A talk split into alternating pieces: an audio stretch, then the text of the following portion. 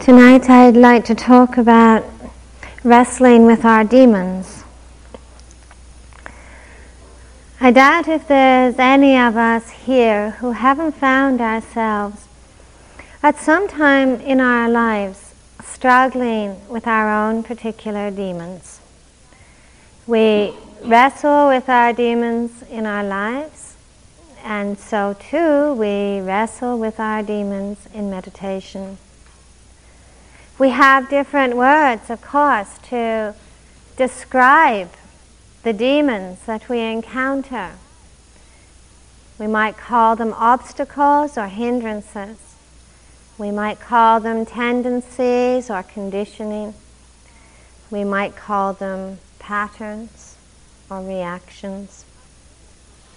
Our demons are those repetitive movements that take place within our minds and our feelings that lead us to close down, that lead us to battle with the world around us, and to struggle with ourselves. Our demons are those tender areas of our hearts, our memories, our thoughts, that influence our ways of seeing and our ways of relating, not only to others, but also to ourselves. They are those areas that lead us to act and to react in ways that are often contrary to what we honor and who we wish ourselves to be. And we can rely upon our demons, it seems, to lead us to contract and to bring pain in our lives. Most of us know long before we ever come to a retreat what our own demons actually are. We're acquainted with them. Sometimes all that we ever want to do is dispossess ourselves of them. Some of the demons we encounter make only irregular, although they may be very intense, appearances.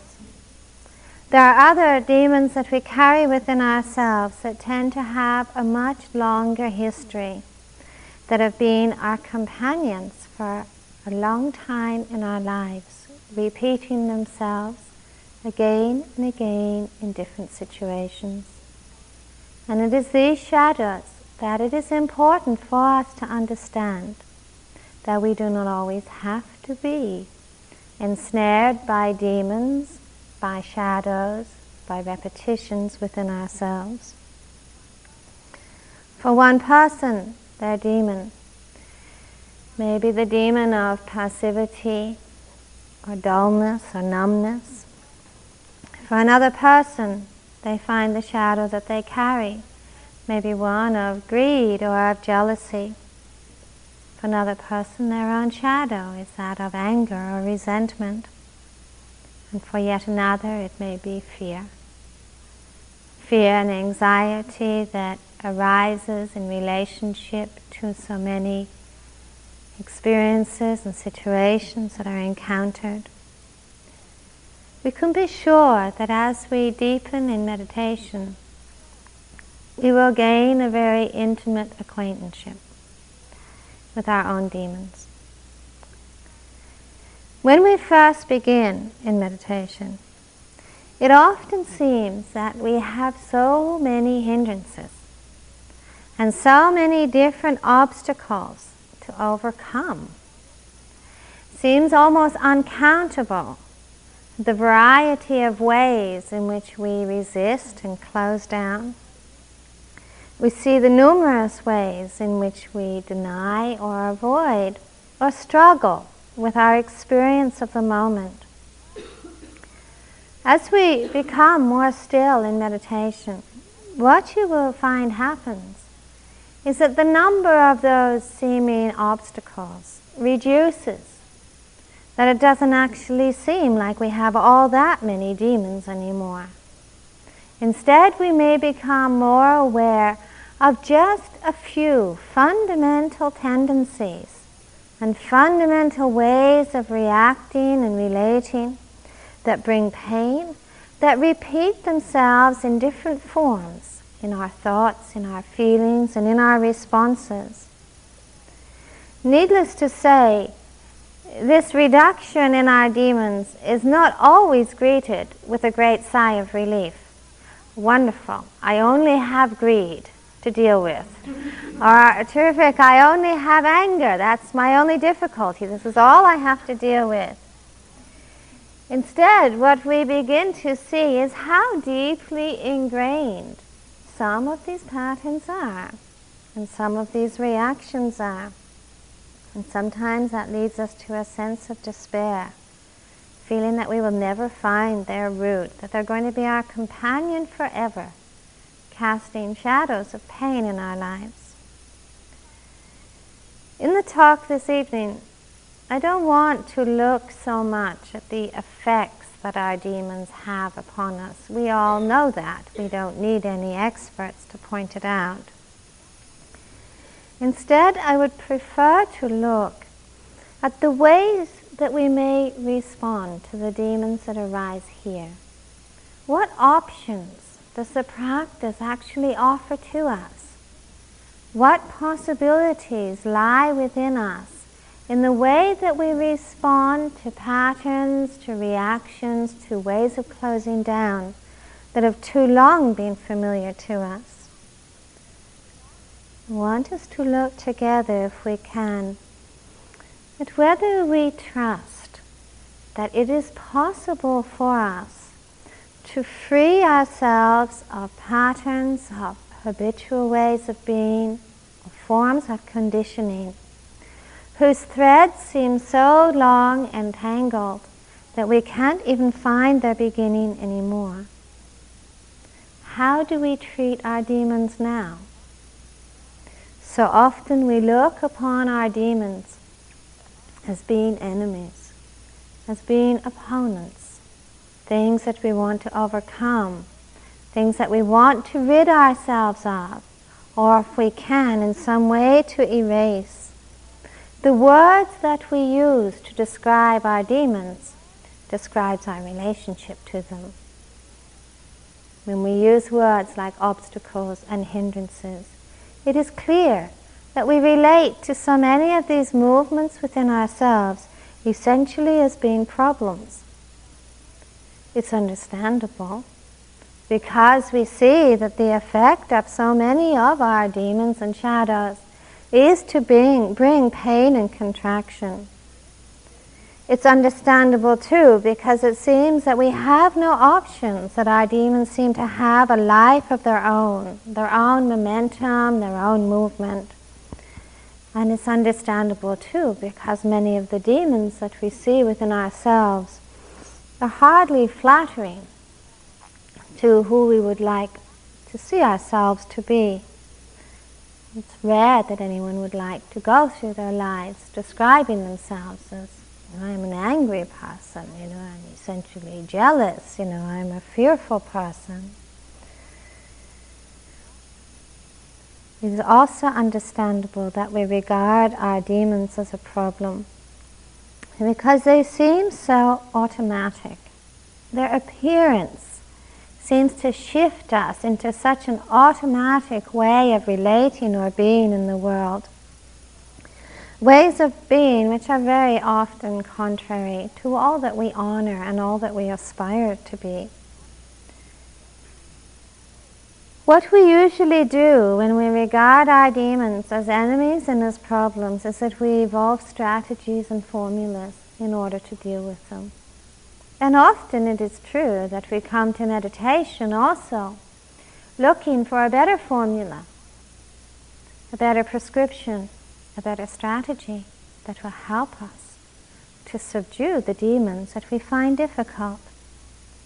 Many of our strategies and many of our formulas are not all that conscious.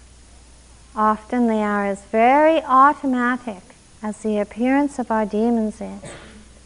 And our strategies seem to work.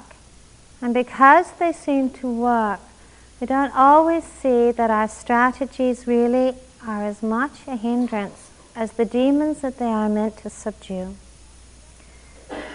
Want to look at some of the strategies that evolve. You probably had a preview of them today. Be able to relate quite well. The first of our strategies in relating to our demons is one of ignoring them. Uh, and ignoring what they tell us, ignoring their story, hoping that in ignoring them they will somehow disappear.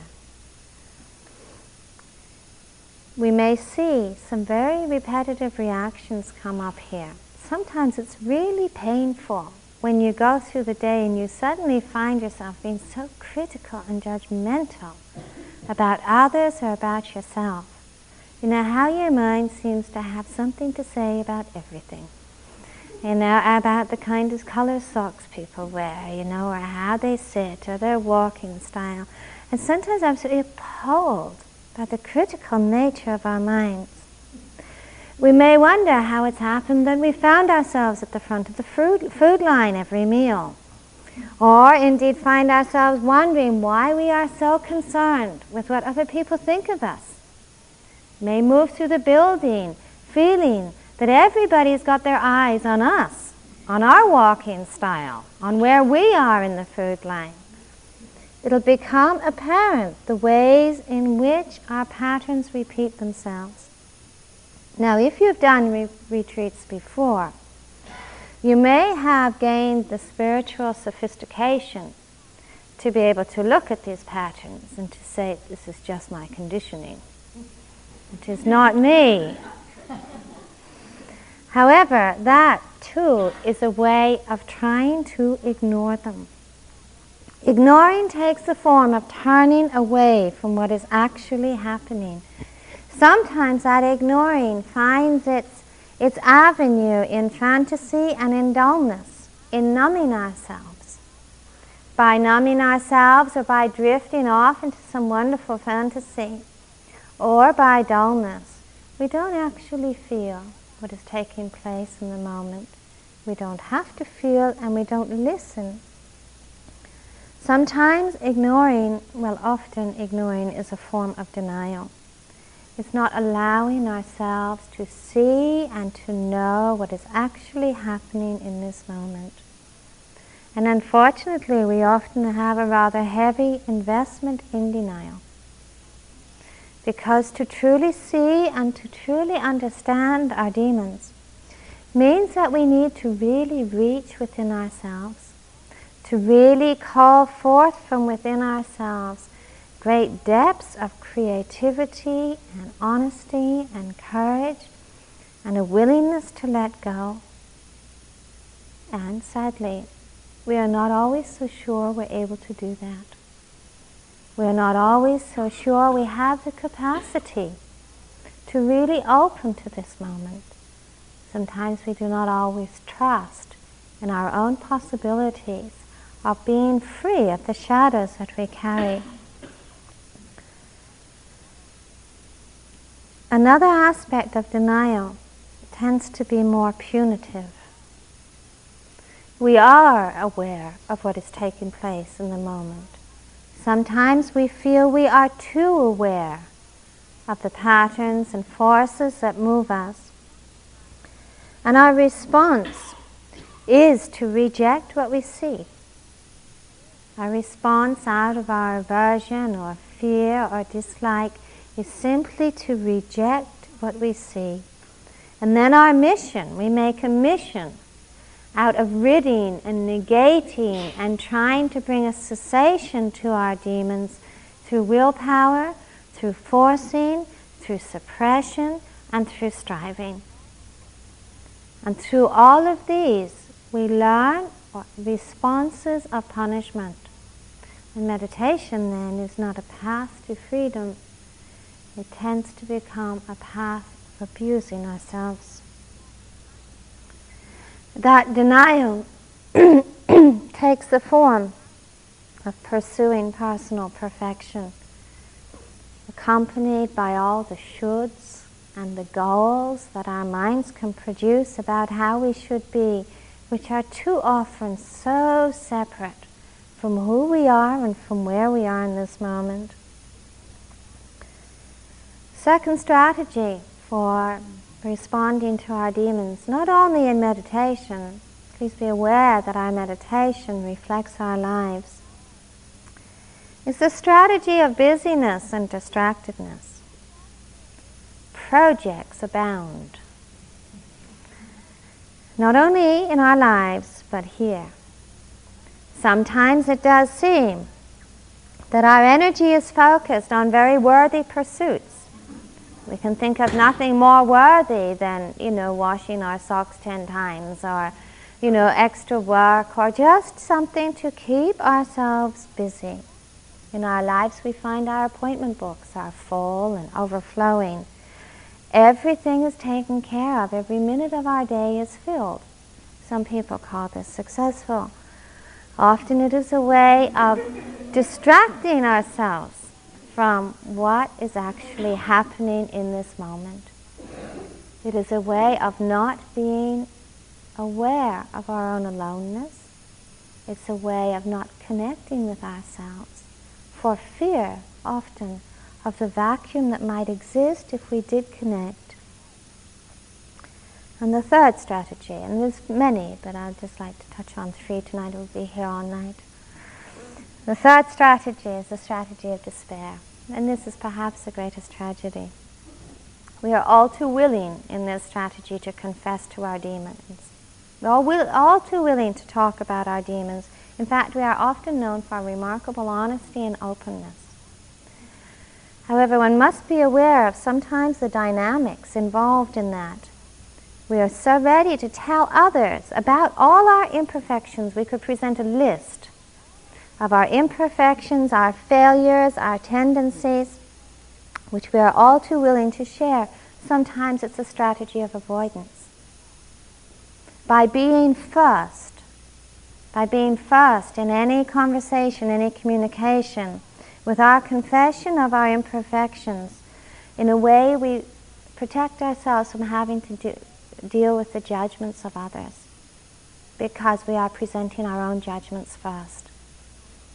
And it can be a strategy of protection, a way of avoiding really understanding the dynamics of our demons. We don't need to understand because what we present to others and to ourselves are all these ready made conclusions and images about who we are. The greatest tragedy is that we cannot grow we cannot, the fullness of our being cannot emerge when it is suffocated and overlaid with some impenetrable image that we hold dearly in our hearts, in our beliefs, as being who we actually are. It's understandable, these strategies, because we see them as being our survival techniques. But they blind us to understanding who we are.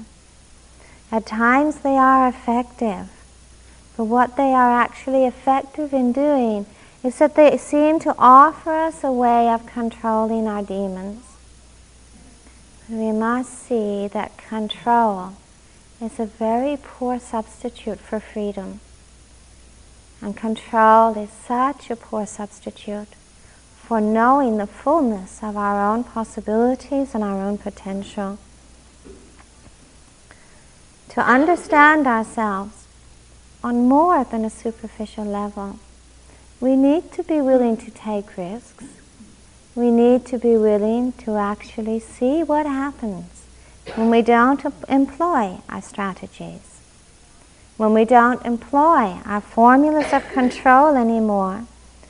It involves a radical shift in our consciousness, in the ways in which we actually relate to our demons rather than treating them as enemies, as something to overcome, can we understand the wisdom and the skillfulness and the art of learning to open to our demons, not to condone them, not to collude in them, but to befriend them as a way of learning from them. In England, one of our particularly English neuroses, is to be rather obsessive about our gardens. And I'll tell you a story about an English gardener. There was this man who had this dream of the perfect lawn. It's not an unusual dream where I come from.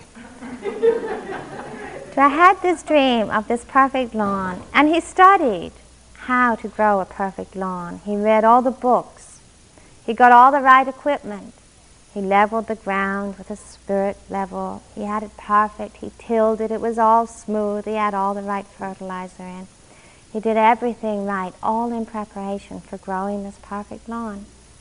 And one day he sowed the grass seeds.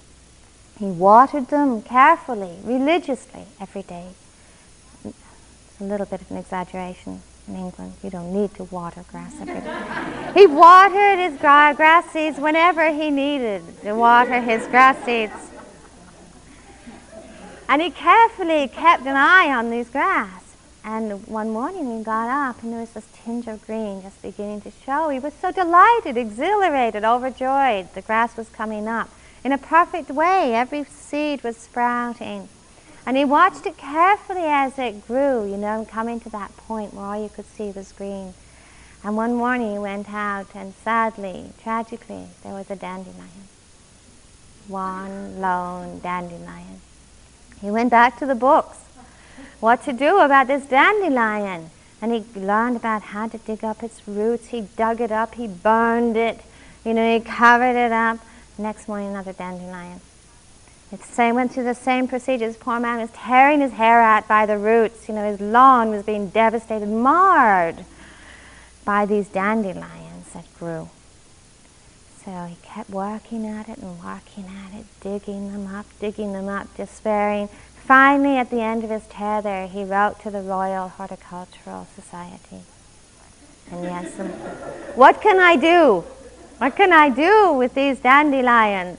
They keep growing, they are destroying my perfect lawn.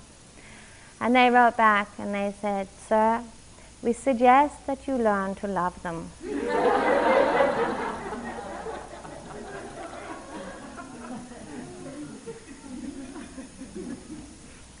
It takes a remarkable shift. We go through our lives trying to uproot our demons with this obsessive behavior about how to control them, how to overcome them, how to subdue them, how to hide them. Is there another way of being? Is there another way of being in this moment in our lives? Is there another way of being in retreat? Is there another way of living where we don't have opponents within ourselves? Where we don't see enemies, where we don't see anything as being a demon. To make that radical change in our consciousness, feel we need to ask ourselves why are our demons so threatening to us? Why do we need all these complex strategies that we evolve? Surely we see that what our demons actually challenge Fundamentally, what our demons challenge is our sense of control. And when our feelings of control are threatened and challenged, our reaction is too often one of fear and anxiety. We fear that if we don't have our strategies, if our demons are visible to the world and others, we will be left naked, we'll be left rejected, we'll be left defenseless. That if we don't have our strategies, we fear that we're going to be overwhelmed by raging demons, that we'll be filled with anger or filled with fear or filled with greed, and then who will love us? We fear that we will drown in our own conditioning, our own images, and it's a frightening prospect. We equate being, we equate not having any control with being out of control. And then we fear that we will be swamped and overwhelmed. And too often we fear being left friendless and isolated. It is a frightening prospect. Fortunately, it is all an assumption. Until we have ever taken that step of actually turning towards our demons and learning to open to them and learn through them, all we carry are our assumptions of what might happen what we might become, the fates that might befall us. Control is certainly one of our most highly treasured possessions. It is our defender against the world and our defender against parts of ourselves we fear. We use control in order to create order in the present. We use control as an attempt, in an attempt to make the world conform to our personal desires and preferences and fears. And look at the ways, the many ways in which control displays itself so subtly in our lives. Habit. Habit is a way of trying to control and protect ourselves against the unpredictable. The armor of our images. The armor of our images is a way of trying to protect ourselves from the feedback that we fear from others. Our strategies are a way of trying to control our inner world to defend ourselves against disorder, against the unpredictable, and against pain. Certainly, staying in control is one of the most busy and strenuous tasks we can ever undertake in our lives. We see it often very clearly when we come in a retreat. The first thing we do in a new environment is to create our own particular sense of territory and order. You know, the place for my cup, my sitting place, woe betide anyone who sits on my seat in the dining room. You know, my walking place. How often the very first thing we do is to set up a, set, a sense of territory, to create a sense of also a sense of sanctuary for us. In seeking order, we do seek safety. On one level, this is understandable. On another level, our protection so often reinforces our sense of fear. We extend our attempt to control also to the future. We see that here too.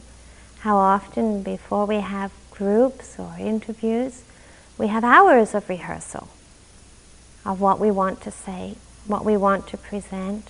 When we go away, and not having succeeded in, in making our rehearsals reality, you know, we replay all the dialogues of what we should have said, what we meant to say. Did anybody understand us? It is no wonder that we get so tired. You know, we painstakingly make all these plans and then invest in their results, and our minds are reaching out from one moment to the next in our lives, from one day to the next, trying to reassure ourselves against the unpredictable it is tiring and it is exhausting. And what are we trying to protect ourselves against? What we are trying to protect ourselves against is what is unknown and what is unfamiliar to us. Even the chatter of our minds. I mean, you've probably had a little opportunity to have a little peep at the chatter of your minds today and really seeing that 97% of it is totally uncalled for. It doesn't make any difference to anything. I mean, if you wonder where all this comes from, why, as we walk around, we feel called upon to have a label for everything, you know, and a description, and, you know, to our preferences are expressed, you know, and, you know, that tree's all right and that one's not, you know, and you know why the mind has this compulsive need to order the world around it. Surely we see, I mean, it is not because the flower has to be called beautiful, you know, and the tree is wondering what its name is. You know, it's, it's not asked of us from the world. Hmm? Our minds have this compulsive tendency to want to make everything familiar to us through our labels and through our concepts because our labels in many ways carry all of them associations. And our associations tell us what to avoid, what spells danger for us, what to pursue, tells us what might please us and what might displease us. The unknown and the unfamiliar is deeply threatening to our sense of self. Some time ago, they did a survey here in America, you know, one of these sample surveys, asking the average American if there is an average American, if they'd ever had a mystical experience. And in this sample survey, they discovered something like 74% of the average American people had had a mystical experience in their lives. 98% never wanted to have another one. that was it.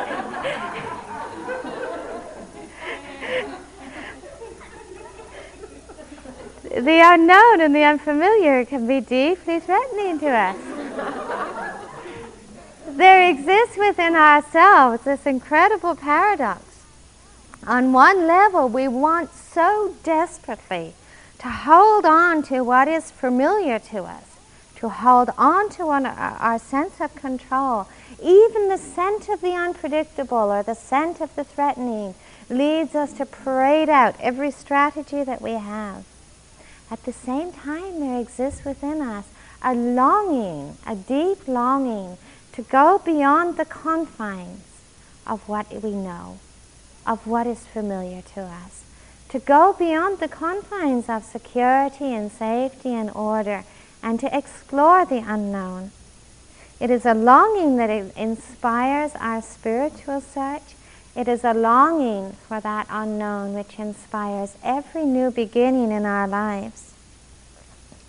Our primary hindrance in really being able to follow that deep inner yearning is our fear of letting go, our fear of opening, our fear often of our demons.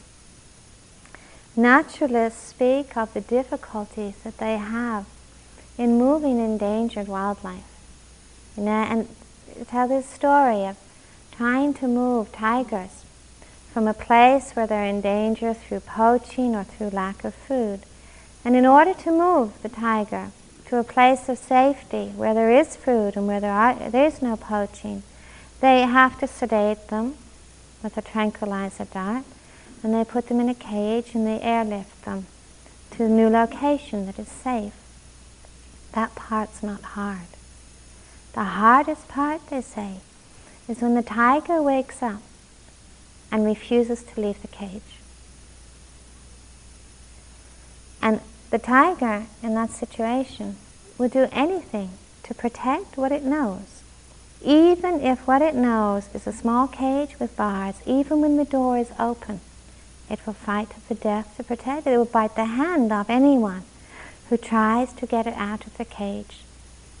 This need to protect what is known, what is familiar to us, even when that fear keeps us isolated, even when that fear of letting go prevents us from being free. The struggle between our longing for security and control and our longing for the unknown, we meet in meditation. It is our very yearning to go beyond the confines of struggle, to go beyond the confines of conflict, to go beyond the confines and boundaries of what we know about ourselves and about the world that brings us to meditation. And yet, the very first thing that meditation does is to threaten our sense of control. The moment that you sit on a cushion, the moment that you come into a retreat, what is threatened and challenged is your own personal sense of control and territory. There's no guarantees. There are no guarantees. We see almost immediately how we come in with this jigsaw puzzle picture of who we are and how very unreliable the glue is as it begins to fall apart, even on the first day. We can see we, we feel relatively defenseless at times before the turmoil of our thoughts, and there's nothing predictable. We don't know what will happen even in the next moment. And we do try our strategies, we do try commands and resolutions, and they're not all that effective. You know, we tell our thoughts to be still. How many times have you told your mind to be still today? Does it listen? Not a bit. You tell yourself how happy you should be to be here. You know what a wonderful opportunity this is. You know, you should be overjoyed at this opportunity to have all this space and time and silence. Instead, you find yourself thinking about the ice creams you're going to eat when you leave, you know, and you feel restless and desperate for something to do. You couldn't wait to get here, and the moment you're here, you find yourself counting the days, how many days are left till it's over. You tell yourself to be peaceful. No way. We desperately, in this situation, prayed out our strategies. We try and rearrange and modify our experience. We try and reassure ourselves. And our expectations and our strategies keep us busy for a while. And when that doesn't work, we often resort to denial and we fall asleep. Temporarily, our strategies do seem to work. We feel back in control again, but then our demons reappear. We're talking about a different way of being here. We are talking about what happens if we don't use the strategies. What happens if we're just open to what is happening? What happens if we actually welcome our demons? What happens if we go that little bit beyond the edge of fear that says, this is nowhere that I want to be? What happens when we turn towards our anger, our sadness, our grief, our pain? And don't try to resist or deny, not to indulge, not to collude in them. What happens if we just open? One thing that meditation does do for us is it offers us a sense of vision and a sense of trust in our own capacity to open. It also offers us a sense of possibility, that our alternatives are not either just to subdue our demons or to be overwhelmed by them. That there is another option, that we can develop within ourselves such deep qualities of spaciousness and sensitivity and openness and balance that we can accommodate whatever arises within ourselves, that we can learn to hold our demons in our hearts, that we can learn to open to them. All that we actually have here, we don't have guarantees. There are no guarantees. All that we actually have here in our own aloneness and in our own meditation is our trust in our own possibility, our, capa- our trust in our own capacity to open to what is. This is what we must draw upon a new way of being with what is, a new way of being with ourselves, which is free of struggle and free of enemies and free of opponents. I'd like to tell you the story of Milarepa.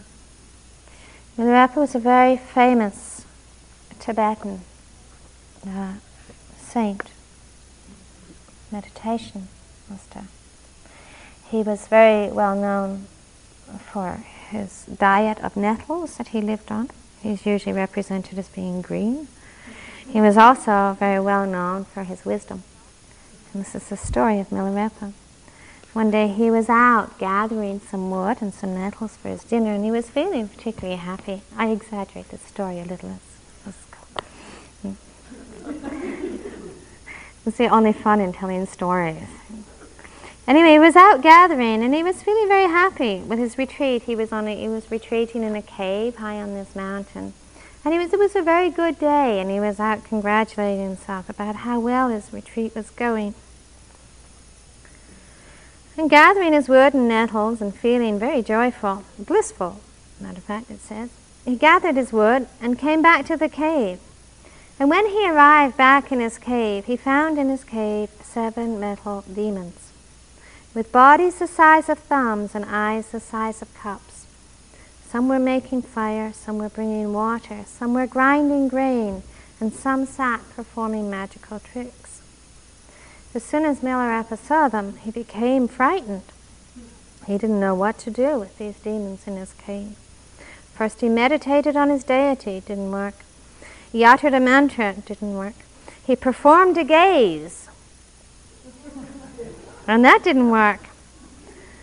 Tried meditating, but he was still unable to pacify the demons. And he thought, he had a thought, but these might be the local demons of this place. I've lived here for months of years and I've never thanked them for sharing this cave with me. And so he sang a song of praise to the cave and the mountain, talked about a wonderful place it was for retreat, how happy he was to be there. And he, he offered this song of praise to the demons and asked them to drink of this amrita of friendliness and to be gone. Three of the demons who were performing magic went away on this offering. But Milarepa was still unable to make the other four go away. And realizing that these four demons were magical obstacles, he sang a song of confidence. He talked about how long he'd been practicing. He had a very full portfolio. how he'd been a novice meditator and studied with his guru, and how, as a mature meditator, he'd roamed the mountain solitudes, and how he simply wasn't intimidated by these maras and these obstacles and he said to them, It's wonderful that you demons came today. You must come again tomorrow, and from time to time we should converse. Well, with all this confidence, three of the demons disappeared, but the remaining demon performed an imposing dance, and Milarepa thought, This one is very vicious and very powerful. And so he sang another song to this last demon. And he talked about the power of compassion. He talked about the meaning of compassion within himself. He talked about the power of love to let go of fear. And that if he wasn't able to let go of fear, that his sense of love had very little meaning. That if he was so afraid, his trust in his own compassion had very little meaning. And he sang to the demon, Demon, if you were to stay here longer, that would be fine with me. If you have friends, bring them along. We'll talk out our differences. I feel so much compassion for you. And with friendliness and compassion, Milarepa placed himself in the mouth of the demon. But the demon couldn't eat him and vanished like a rainbow.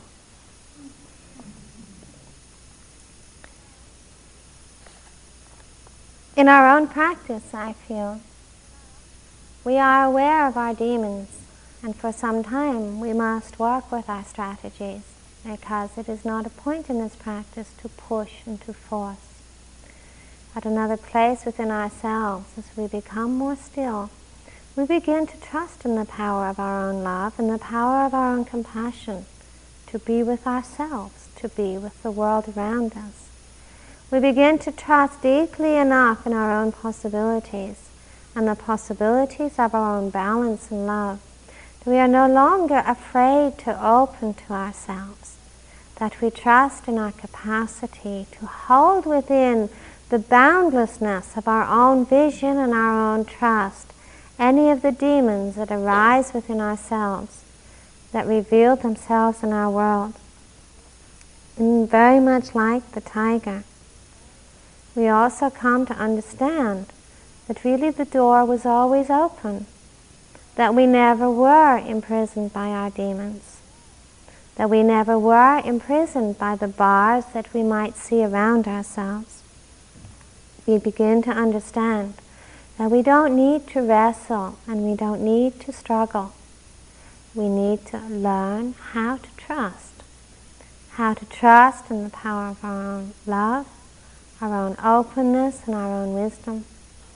And in this way, we are fully present and fully awake with what is in each moment. And in that openness, the power of our own love and the power of our own vision deepens. And it is this that frees us. It is this that empowers us to free ourselves of the cages we see.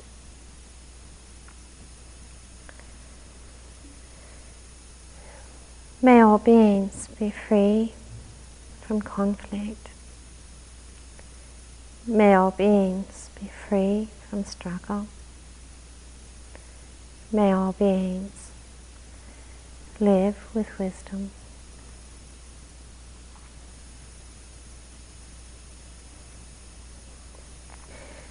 We could have a couple of minutes quietly together and then we'll have a break and some walking meditation.